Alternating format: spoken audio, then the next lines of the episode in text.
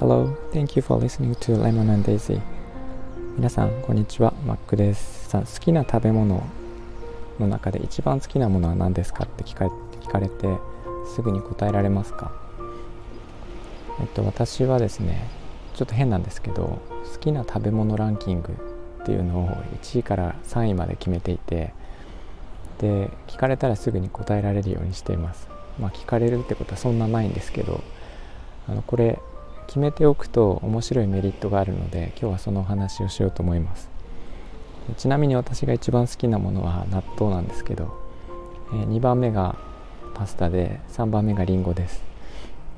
なんか大してこう派手なものはないんですけどメリットとしてはですねあの自分が元気がない時にこれを食べると元気になるっていうのがそのランク分けされた食べ物を知っていることですごく分かりやすくなると。で今日は、えー、まあ、パスタを食べれば元気になるなとか今日はあんまり元気がないからちょっとりんごでいいかなみたいな感じであの気分によって食べたいものをパッと選ばれる選べるようになります、まあ、時が経つとランクって変わると思うんですけどなんかそれをこう入れ替えていく作業とかも面白くっていや今はりんごだけどいやちょっと梨も美味しかったから梨が入ってくるかなとかなんかその入れ替えの作業とかがワクワクしながらできるっていうのがあったりとかあと食べ物だけではなくて好きな色とか、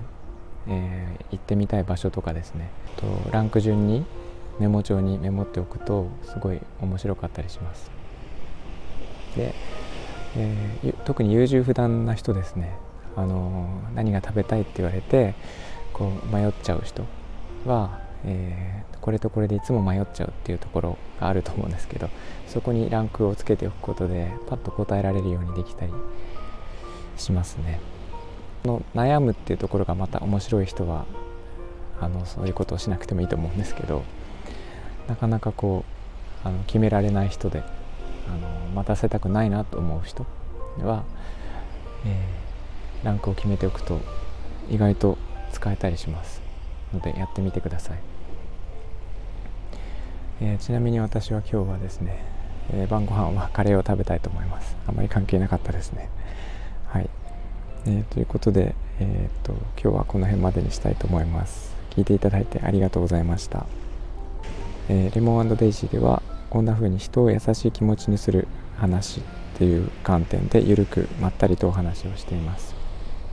えーまあ、面白ければフォローぜひお願いします